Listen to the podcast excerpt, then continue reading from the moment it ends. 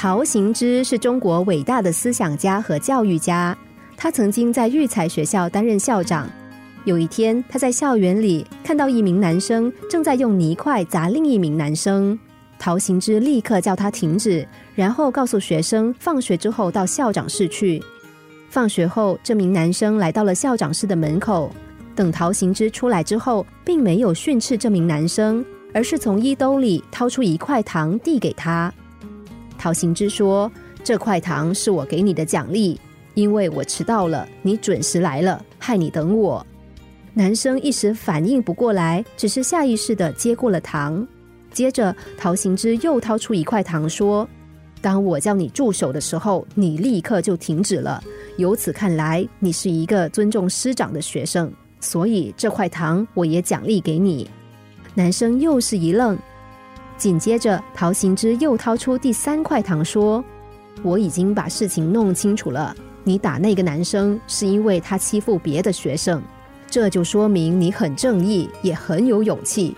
所以这块糖也奖励给你。”男生这个时候已经非常感动，禁不住热泪盈眶，告诉校长说。校长，打人是我不对，再怎么说他也是我的同学。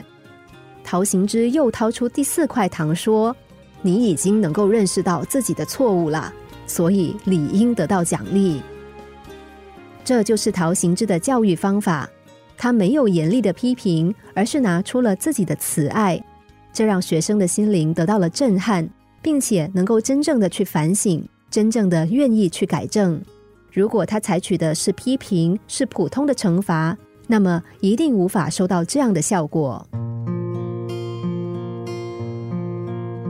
孟子曰：“爱人者，人恒爱之；敬人者，人恒敬之。”一个爱别人的人，就能够得到别人对他的爱；一个尊敬别人的人，就能够得到别人对他的尊敬。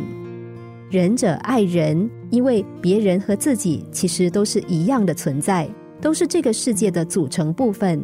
爱别人其实就是爱我们自己。心灵小故事，星期一至五晚上九点四十分首播，十一点四十分重播。重温 Podcast，上网 U F M 一零零三 t S G。